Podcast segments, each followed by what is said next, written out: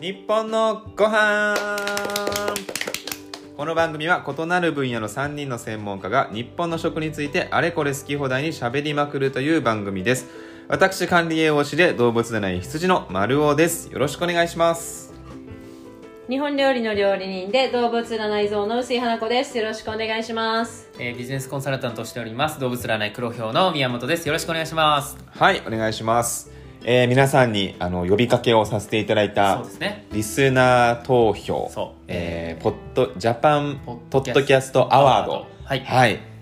えー締め切りになりまして、先日ね。まだ結果は出てないかなと思うんですけども、出てないえーご協力いただいた皆さんありがとうございました。ありがとうご。ざいました。ましたまたね、えーあの3月ぐらいでしたっけ、うん結果が確か出ますので、はいまたちょっと、はい、楽しみに待ちたいと思います。さあ、では今日の内容に参りましょう。はい。今日のテーマは、ストレスですね。ストレス。そうですいや広いんだよっていうね。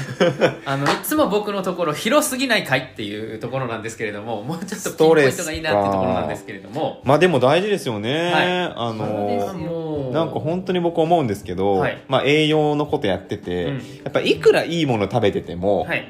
うん。この精神的なはい。ストレス抱えて、まあ、うまく対処できていないとやっぱり健康につながらないなっていうのは本当思うんですよね。本当にそうなんですよ、まあ、心身ともにって昔から言われてると思うんですけれども、うえ脳科学であったりとかっていうので、もうその心身の、まあ心、ん心の方だよね。心そうの方だね。心ともう体っていうののそのコネクションっていうのがね、まあ、つながりっていうのが本当に大きいよというふうにまあ証明もされてきているので、まあ、今回ねその話をねちょっと広い話ですけれどもさせていただけたらなと思います。これどうどういう話なんですか今回はストレス。まずですね、はい。まず現代はいみんなどんぐらいストレスなんっていうところからですね。そのさどんぐらいってさ計測値とかあんの、あるあるというかそのどれぐらい、えー仕事とか職業生活でストレスを感じているのかっていうのを、なんとあの厚労省さんがねうん。厚生労働省さんが、はい。まあ、5年に1回調査をしてるんですよね、う労働者健康状況調査というのをなさってるんです、うんうんでですよ、まあ、僕が生まれた年あたりの1982年、うんはい。うん。まあ、なのでバブル弾けたぐらいですね。うん。そはい、うですね。っていうのの、えーこの調査ではですねはい。もうこの時点でなんですけれどもうん。なんと50%ぐらいの人がストレスを感じていると、これストレスを感じてますか感じてませんかって質問なんですまあ、か、内容はねちょっといろいろあるんですけれども例えばうん男女で分かれていたりとかその仕事の内容でストレスを感じるいくつかの項目があってそれにどれぐらいストレスを感じているって感じでチェックがついたかとかって言ってうん。そこを話していくとちょっと細かくなっちゃう。なんかのでストレステストとかありますよね、はいこうはいい。うなんかありますかとかお金に困ってますかとか、はい。うんなんかそういうことなのかな。そこそこ大きな企業さんとかだと、うん。あの社内でやられたりとかしてると思うんですが、うん。それをねベースにあの試算を出していると思うんですよね。はい。で90 1982年の段階ですでに5割という。うん。で、まあ、一番新しいのは2012年なんですけれども、はい。10年前。何パーセントぐらいにでもこれい下がってると思いますか？上がっやいやていうかストレス感じてない人なんていないんじゃないのって思っちゃうん？ストレスを感じてない人なんていないんじゃないのって思っちゃう。うーんまあ度合いはよりますよ。まあ、一応このしょ仕事において労働者健康調査あーなるほど。調査なのでまあ、一あー般的にはあの仕事へのストレスがあるかないか。あのあるでしょサラリーマンみんな。じゃないですか。うん。で、まあ、80%ぐらいみんなあるんじゃない？90%とかあるんじゃない？まあ強めのストレスね。あ強めか。そのあー。軽いいやなんか今日出してくれたお茶まずいっていうこういうストレスいやそれじゃない。ですストレスじゃない。それただの文句じゃん。文句だよ。美味しいですよいやもう職場行きたくないみたいな？それぐらい？うんそうですね。その中でピンポイントでこういうところにストレスを感じていますって言えるようなぐらいの。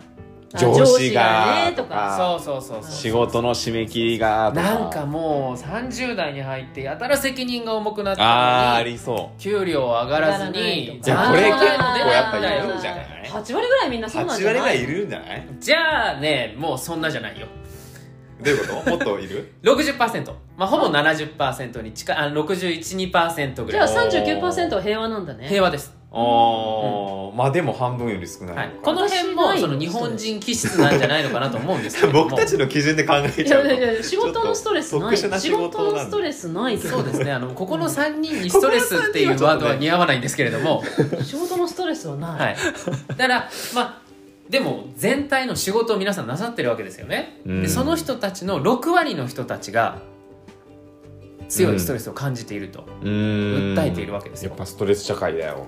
これだから結構問題じゃないですか。ちょっとこのポッドキャストを撮る前にもその心療内科とかそういう話をちょろっとしたんですけれどもうん。どんどんどんどんそういう人たちが増えていけば当然ですけれどもその労働生産性だって下がるし国としてもトラブルになっていくはずですよね。うん。まあそうですよね、はい、っていうところで、まあ、話を続けていくんですけれどもじゃあ、えーどんなことに、えーまあ、男女ともなんですがはい。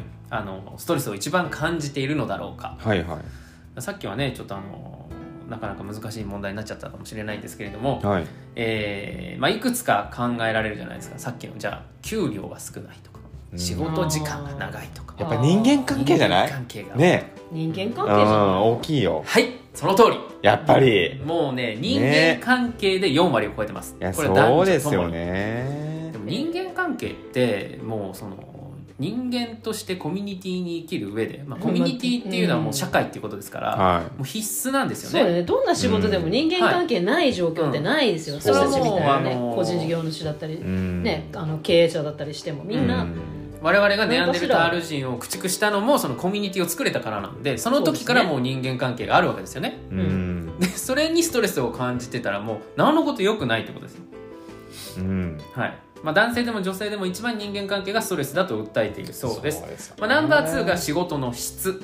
そして、まあ、要するにやりがいみたいなところですかね、うんはい、で3つ目が仕事の量だそうです。うん。なるほど。でもやっぱりダウン突でやっぱ人間関係と答える方が多いみたいですね。うん。なんかさその多分なんとかしづらいんでしょうね。仕事の質とか量ってはい。すごい、なんていうか分かりやすいじゃないですか、で変えることも分かりやすいものは変えられるけど、はい。人間関係で一人が変えてもダメじゃないですか、うん。うん。相手を変えることはできない変えることですよねはできないから、うん。だから何ともすあのいかんともしがたいからストレスになるんでしょうね、そうですね。うん。ならばそのストレスというものを、うん、ストレスというものにどういうふうに向き合ってどういうふうに解決していけばいけばいいのかなっていうのを今日お話ししたいなと思います。ねおおなんか実用的なそうですね。話ですね。はい、でまあストレスってこういろいろあると思うんですけど大きく大別すると3つになるんですよね、おええーさっき花さんに起きた身体面のストレス。ーそうそうさっき身体面。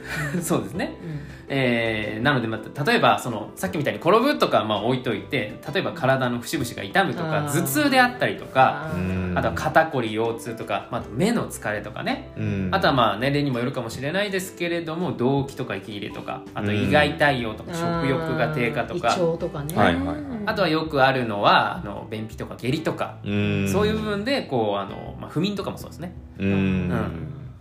まあ、あとは朝起きれないみたいな話もそうかもしれないですけれどもこれがまあ身体的なストレス、はい。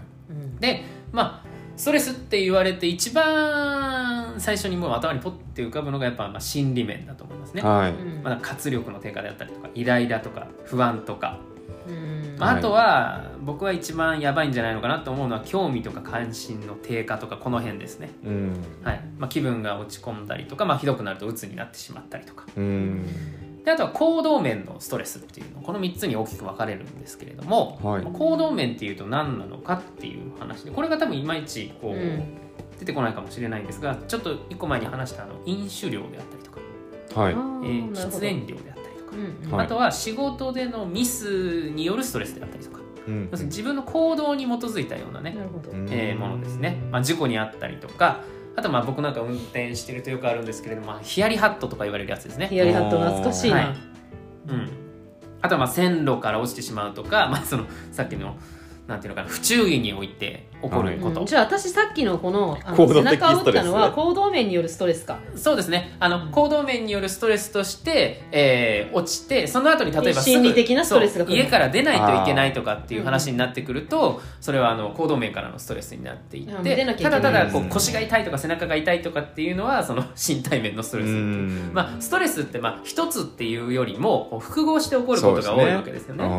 でこれが非常に問題でその、まあうん。まずの第一段階で何をこうしないといけないのかっていうとこうストレスの原因っていうものを特定しないといけませんってことですよ。うん。なるほど。でこのストレスの原因っていうのは、まああの、業界用で言ったらストレッサーとか言うらしいんですけどそんなどうでもよくてですね。まず一時的認知評価っていうものをしないといけないってことです。はい。うん。はい、でこの一時的認知評価って何をするかっていうとそのさっき言ったストレスの原因っていうものを自らとこう無関係だっていうふうに捉えるのかうん。自らにとって、まあ、悪いものである。直接的にダイレクトで悪いものであるっていうふうに捉えるかっていうものをもうちょっと考えないといけないねっていう話なんですよ。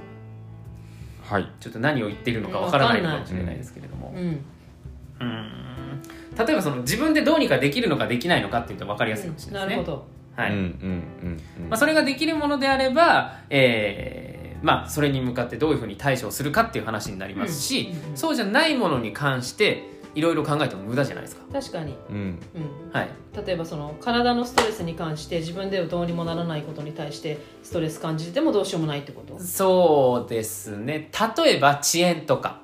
あうん。あまあしょうがないよねどうしようもない部分。うん。っていうものはやっぱある程度受け入れないといけない。そうですね、うんこの考え方って最近 Google とかではら流行ってるの瞑想とかって考え方に近いですよね。うん。現状を素直に受け入れてで、まあ、その先にこう次のベストな選択肢をっていうまず受け入れるっていうことをしていかないといけない、そして、えー自分で何かをすべき時はしていく。そうじゃない時はできないという認識を持つっていうのが大事なんですよね。ううん。んだけどまあできないものはできない、はい。うん。まずはそのいろいろ複合的に、えー起きているストレスっていうのを分解してあげてその原因がどことどことどこにあってっていう分解をしてあげないといけないっていうのがすごい大事なことです。ということです。はないるほど。はい。ですまあストレスの原因ってまあいろいろもあるじゃないですか。うん。まあもう、まあ、労働環境とか労働時間とか、うん。えーまあ、病気とかさっき言った。あとあとは栄養の偏りとかね。うん。あと喫煙飲酒睡眠不足とかあと寒いとか暑いとか。そうねそれわかる、あと騒音であったりとか、うん。人混みが嫌だとか、こういうのはまあ物理的であったりとか科学的だったりとか肉体的なまあストレスさ、まあ、原因って言われていて、まあ、心理的なもので言うとこうまあ怒りとか悲しみとかまあ感情って言われてる部分ですね、で社会的な部分で言うと人間関係のトラブル、まあ、あとは、うん、解雇であったりとか転職であったりとかノルマがあるとか。うんあとまあちょっとピンクの話で言うと、まあ、恋愛とか離婚とか結婚とかっていうのもまあストレスの原因になるのではないかなまあそうだよね。育児とかはまさにそうですね。ストレスの要因に一番なりやすいよね、と。はい。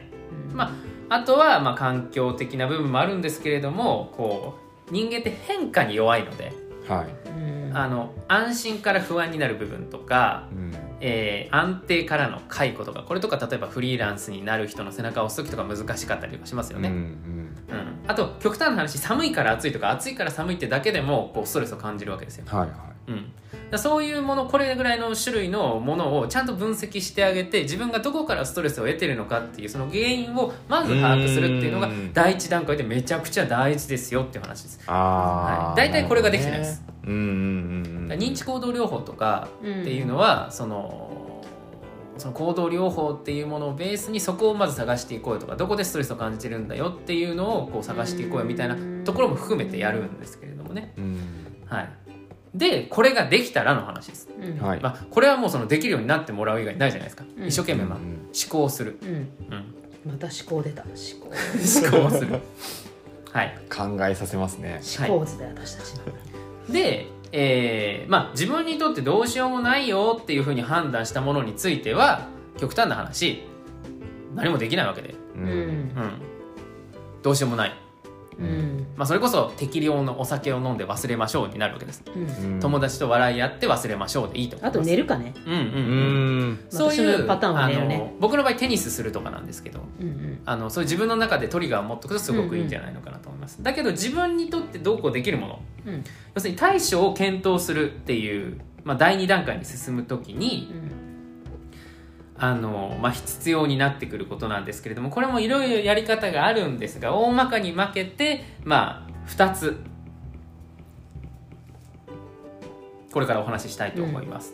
でその、まあ、ストレスさ原因に対処はい答え教えて。はい。あのノートを取る時間じゃないですよね。はい答え教えて。あの要するに原因に対しての対処法を把握しているのかうん。そしてその先、えー対処法が実現可能なのか。これをしっかりとプロセスを経た上でこの2つを理解して、えー実行できるのかどうなのかっていうのをまずプランニングしていかないと結果途中で頓挫したりとかうん。あの無計画にその解消しようと思ったりとか極端な話、えーやるべきことをおろそかにしてお酒を飲みまくったりとかっていうよくわかんない。またさらにストレスになるような。うん行動に人間は行ってしまうのでここをすごい大事にしてもらいたいと思います、えーもう一度言いますね。その原因に対しての対処法を把握しているのか。うん。でそしてそれがあるのであればその対処法が実現可能なのか。うん。はい。この2つをしっかり、えーそのストレスの原因に対して解消するときに考えてみてください。うんうん。はい。はいまあ、当然ですけどその対処法が分からなかったらそれを見つけるところからのスタートになるってことですね。うん。はい、まあなんかあれだね。要するに今起きてる問題をどれだけあの論理的に思考的に考えられるかってことってこと？そうですね。だから脳みそを使わないといけないってことです。ううん。んだからまずは落ち着くのすごい大事ですね。うん。感情っていうものを一旦制御していただいて脳みそを動かす、うん。僕がいつもこのポッドキャストでお話しすることだと思うんですけれども、うんうん。でですよでそれが分かったらそれを解消するために行動をしていくんですけれども、うん。ここでもまああのまあ簡単に言うと3つですね、うん。えーご紹介したいと思います。1つ目、えー問題焦点型っていうもの。で2つ目が情動焦点型っていうもの。そして3つ目が、えーストレス解消型っていうもの。この3つをちょっとご紹介したいなっていうふうに思います。はい。でまあその状況においてこう使い分けたりとかしていくんですけれども、えー基本的には一番簡単なのはですねそのストレス解消型ってやつですね。うん。要するにその問題自体から離れるっていうのもうん。このいわゆる対処法を把握しているのかに含まれるわけですよ。うんううんうん。うん。例えば確かに自分に対して悪があるっていうふうに判断してこうプロセス2に進んでるわけじゃないですか。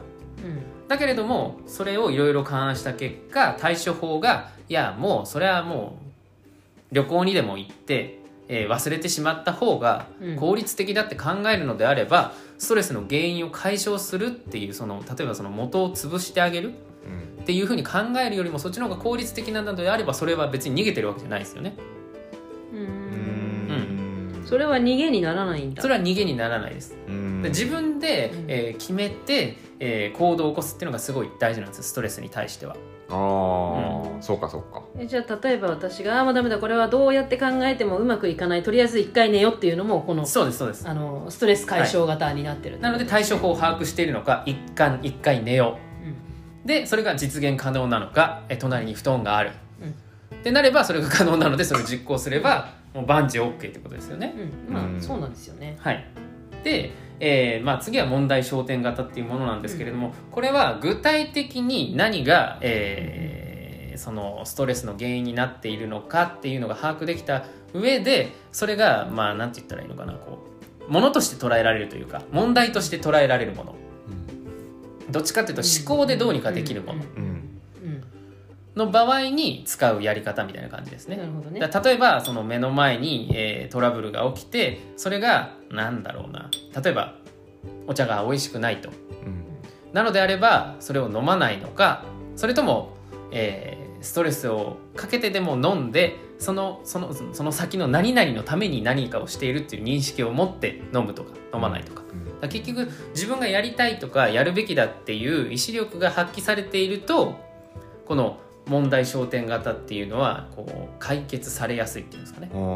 例えばその例えばフリーランスってよくあの自由に好きなことやって金を稼ぐっていうイメージがあると思うんですけれども確かに好きなことを仕事にしているんだけれどもやりたくないことだってありますよねもちろん。うん。でもそれはその大きなお題目としてやりたいことをなすためにそうですね。やるべきだって認識をしてるからストレスを感じないわけですよ。うんうん。問題焦点型っていうのはこんな風にその一つ一つ考えていって、えーものとして捉えて理解していくことによってストレスから、えー距離を置けるっていう考え方ですね、うんうんちょっと理屈な感じですかね。そうだね。うん。はいで問題なのはこの情動焦点型って方でこれ感情っていう方ですね。うんこれ意味わからない、情動焦点型ってなんかこれ逆がの感じで結局ストレスに対して。すごいシンプルに言うと受け取り方変えようぜっていう話です。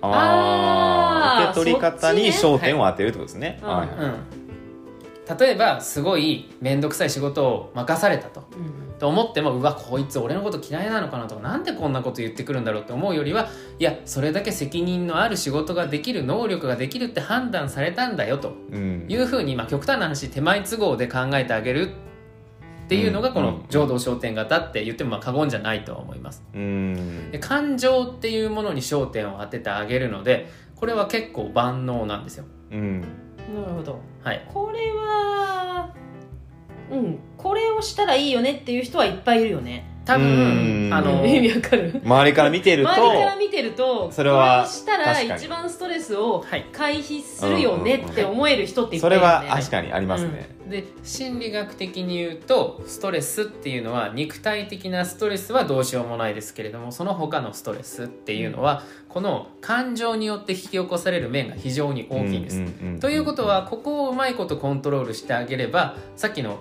階段から落ちるとかは無理ですけどうん他のストレスっていうのは全部クリアにできるはずなんですよ。そうだね。人間って。だから僕はこちらをおすすめします。うん。でこれをするために今自分が何のために何をしているのか。さっき、えー問題焦点型でちょっと話した話も含め、はい。その何をしたいのかっていうのをどれだけ強く握ってるかなんですよね。僕がよくこのポッドキャストで話す話いつも同じ話になって申し訳ないですけれども意志力っていう部分です。うん。うん。その意志力がどれだけ強く発揮されるか。うんによってストレスなくダイエットもできるだろうし、うん。えーストレスなく仕事もできるだろうし、うん。えー苦手だなと思うこともできるだろうし、うん。意初めて意志力？はい、意志力の死はあの志の方ですね、はい。うん。はい。確かにね。そう。やったことないことでも変化にも対応できるようになる。うん。でそこでやっぱ必要になってくるのが興味とか関心とかっていう部分を強く持つっていうのと、えー前々回話したようなリテラシーによって少しでもその、うん。えー物理的なストレスを減らしてあげるとか。うん。だから全部がつながってはいるんですけれども僕が一番おすすめするのはこの感情っていうものをどう自分で持ってコントロールしてあげるかによってストレスから距離を置いてあげる。ね。だから要はこうはっきりした目的みたいなのがあったら、はい。多少のストレスが起きても、まあそんなにこう大ごとにならないっていうかならないです。乗り越えられるってことですよね。それどころかうん。周りからするとなんでそんなことできるんですかって言われるような存在になっていくと思います。なるほどね。うん。あーなんかそれで思ったのはその一番最初の話ではい。調査が行われてて、はい。うんストレス感じてる人が増えてるみたいな、はい。うんなんかそれって要は目的が分かりづらくなってるのもあんのかなってその通り思ったんですよね。もう僕の終着点に先に着地していただいたんですけれども。なんか昔ってはもうみんなガンガン働いて豊かになってこうぜっていそうなんです稼ごうぜっていう。明確な目的がああったんですよね、はい。うんそれが今分かりづらくなあの若い人とかとお話ししたりとか、はい。するとですね、うん。やりたいことないのとか好きなことないのに対してうん。わからないですの答えが、えー完全に私的な調査ですけれども、8割を超えてます。だから自分でその目的を探さないといけないからそうなんですよ。大変大変っていうかこれまでとやり方が変わってるってことですよねあのっていうよりもその余裕がありすぎるんでしょうね。うん。余裕がありすぎるんですよう。ん。だって単純にもし食べるものがなかったら働かなきゃいけないんですよ、明確な目的あり明ますもんね確な目食えるようにしようっていうえるために働くんですよ、うん。で食えるために働けるようになったら今度は何かをしたいからまたお金を稼いだりだとか、い。じゃあ逆に働かなくても自分はもうヒッピーで生きていくって目的があるのそれでもいいんですけど、はい。そうなんですよ。それがないってことかそうです。ね。もうだからあの戊辰戦争からもう西洋に追いつけとうん。いうふうに目的ありましたもんね。国中が動いていた。と明確なね。はい。で一次大戦もそう。うん。でバルチック艦隊やっつけてもまだまだ。そして戦争に今度負け、そうだよね。またどん底に落とされ。こっから上がっていかなきゃ。経済上げようみたいなそうねそうそうそう、はい。上がっちゃったからね、えーある程度。だって定価に日本復興って書いてある会社があったぐらいですからね。そうですよね、うん。はい。でそこからどんどん行ったと。でもう極端な話世界のトップに君臨していった特に経済とかなんかね。うん。そこからですよ。そうだよね。あれどうしよそうそうそうそう。うで物は溢れ低価格化が進み、うん。それが起きることによって所得は減りレストランなんかもそうかですよね、レストランがいっぱいできちゃったからレストランが稼げるレストランが減ってしまった。うん。ってなってくるとそこのレストランにかけるお金自体も一般的に少なくなっていく、所得も減る。うん。っていう堂々巡りによって生産性はガンガン落ちる、うん。そうすると夢を追わなくなる、うん。はい。っていうのが今の日本の状態ですね、そうだよね。えーなんかでも夢があれば生きていけない？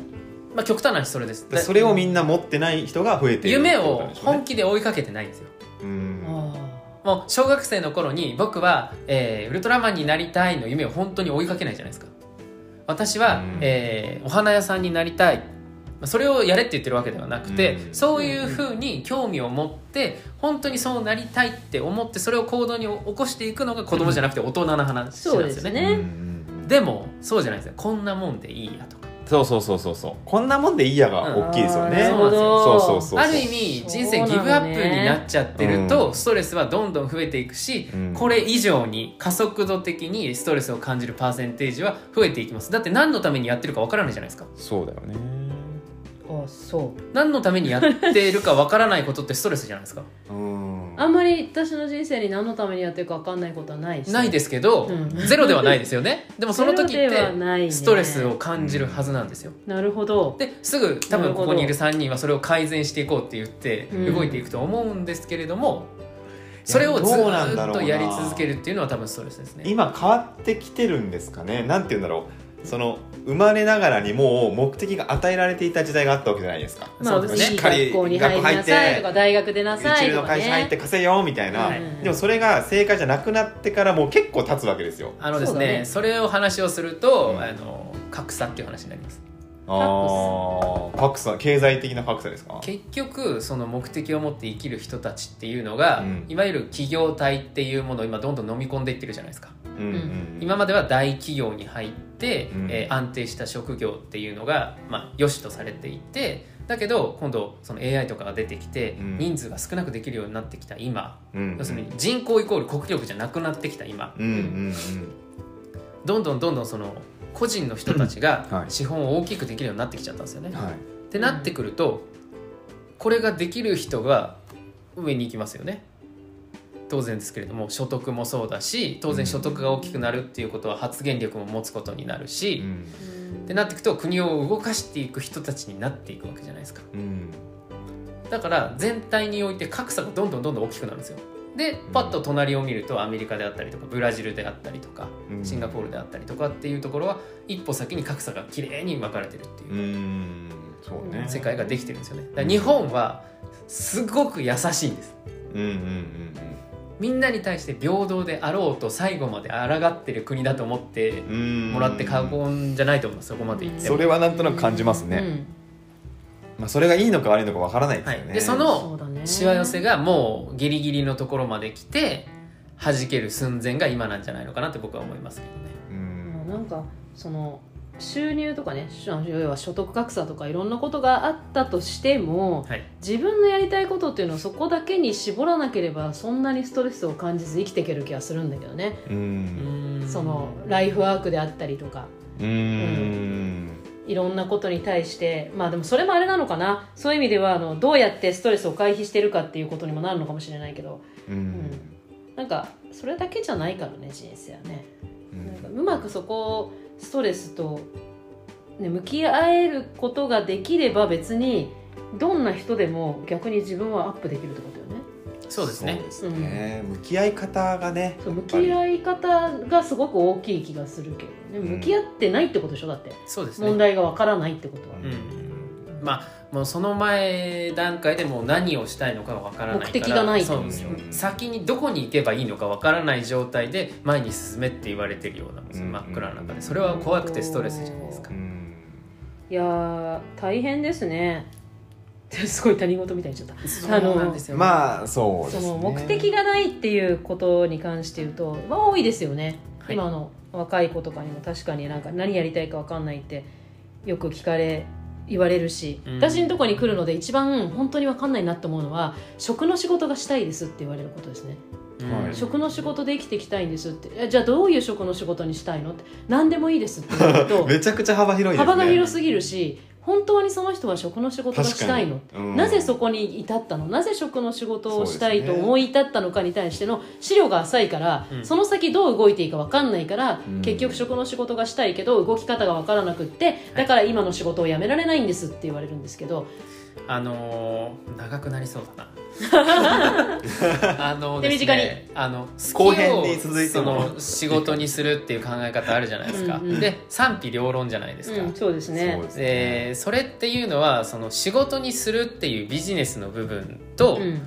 好きを突き詰めるっていう部分とっていうのを混同しちゃってるんですよ、そうそうそうそうそう、ううん。これって全く違うんですよね、うん。うん。好きを突き詰める部分とそこからお金を生み出していくっていう部分、これを混同して考えてしまう。ただ世の中にはそういうものたくさんあるんです。それをやってる方たくさんいるんです、でもそれは別々に考えてこっちはこっちこっちはこっちでくっつけて形にしてるんですよ。うん。これをぐちゃぐちゃに混同してそのスタートしようって思ったらそれは大変ですよ。パニックですよね、うん。うん、それは好きなことやってて稼げない人も出てくるだろうし。うん。まあ多分大体がそうだと思うんですけど、うんまあ全ては思考力ですね。そうですね。うん。うんいやだから本当にあの脳みそはみんな平等についてるんですよ。うん。おこあんまり変わらないです人間。どこもそのこの間のねアルコール分解できる分解できないみたいな話でそういう話はないんです脳に対しては、うん。うん。あのそのいろいろ障害のある方とかはちょっとあれですけれども、うん。そうじゃなければ一般的な方は一緒なんですよ、ドイツが賢くてドイツがバカとかないんです本当は、うん。使ってるか使ってないかで。ぜひね毎回僕この話をして最後ううんーんってなるんですけれども、こう思考するっていうのをこう、まあ、リテラシーのところでもね話したかと思うんですけれども、なんかこう日々の生活の中に落とし込んでいけると、うん。人生すごく楽しくなっていくんじゃないのかなっていうふうに思います。うん。はい。そうですじゃあねやっぱりストレスも回避するためにはきちんと自分のことを思考したり考えたりやりたいことをちゃんと分解して考える能力が必要ってことなんですね。そうですね。うんうんあとあれかな僕が思うのはやっぱ栄養大事だなと思います栄養大事だよ。その結局考える上でもなんていうかもうその状態になっていない人もいると思うんですよ、はい。そうね。もう要はその、うん結局考えたりするのってなんていうの精神的に落ち着いていたりだとか、うんちゃんと思考できる頭になってないと難しいわけじゃないですかそうですね。だから食生活が悪くて例えばこう貧血でそもそも血が巡ってないとか、うんうんあるいは血糖値が安定してなくてもうホルモンバランスがめちゃくちゃとか、うん。うんだともう思考すらまともにできないような状態も考えられるので、僕よくあの心技体っていうんですけれども、うん。心が心の部分義が思考の部分、うんで体の部分これっていうのはもう相関関係が非常に強くて、さっき言った身体的なストレスが起きている状態では、心も技術も100%発揮できないわけですよ。そうですね確かにね。これがしっかり揃うことによって全部合わせて200%とか300%とかっていうふううんに効力を発揮するので当然ですけれどもん全てのベースになる体はすごい大事ですよ。そうですよねそう思う。だってさ、うんやっぱりすごいなんていうか。ギリギリの感覚で物事を考えるとよくないもんねその体に対して、うん。うん、うん、眠い時に物を考えるとか例えばね。寝不足で考えるとか寝不足でね考えるとか、うん。で全然いいことは何一つないので、ないですね。うん。特に考えることってダメじゃないですか、うん。あの例えばあーちょっと今日眠いけどあとこれ大根あと100枚剥いたら終わりだなっていう時の方がずっと楽で、この先何それはないですけどね。まあ無理無理がいくとかそういう話ですよ。まあだけどほら今日何作ろうかなっていうことを考える方が大根100枚剥く方より実はうん。眠い時にはすごいやりづらい行為。そうですね。そそれはあのどっちが得意かによります。あ思考がなるほど。得意かそれとも、あでもさの今までの訓練によそうそう訓って練でやることの方が技術的に高い部分がやりやすいっていうのもあります。でも例えば運転慣れてても睡眠不足の時にやったらやっぱりヒヤリハットが増えて危ないじゃないですか、それは危ない。うん、でもその包丁も危ないですからね、あそうそう 確かにね。ザクッとねいっちゃうかもしれない、うん。だからうん。基本的にはまあ生活に余裕というかそういうものがありつつ、うん。精神状態のバランスを取り、えー その体もね、はい。しっかりと栄養のあるものを食べうん。っていうのがあのベースにはなりますね。そうですよね、はい。うん。でそうなったら別にストレスないよって思うかもしれないんですけれども何においてもそういう考え方をすることによってストレスから距離を置いて自分というものを律していくっていうのがすごい大事なことだと思います。うん。結果さ食べるって大事ってことよ。食べるは大事基本ですね、うんやっぱり食べる睡ね眠も大事。よかった日本のご飯に戻ってきた。戻ってきた。やっぱりそのストレス回避のためにもきちんとした食生活を送りそうですね。ましょうって話でした。うん。はい。資本ですからね体は。はい大事にしていきましょう。はい。はいでは今回以上でございます、えーこの番組毎週木曜日の更新です。番組の感想インスタグラムやツイッターでぜひお聞かせください。ハッシュタグは日本のご飯カタカナで日本ひらがなでご飯でお寄せください。お待ちしておりますではまた次回お会いしましょう。ありがとうございました。ありがとうございました。ありがとうございました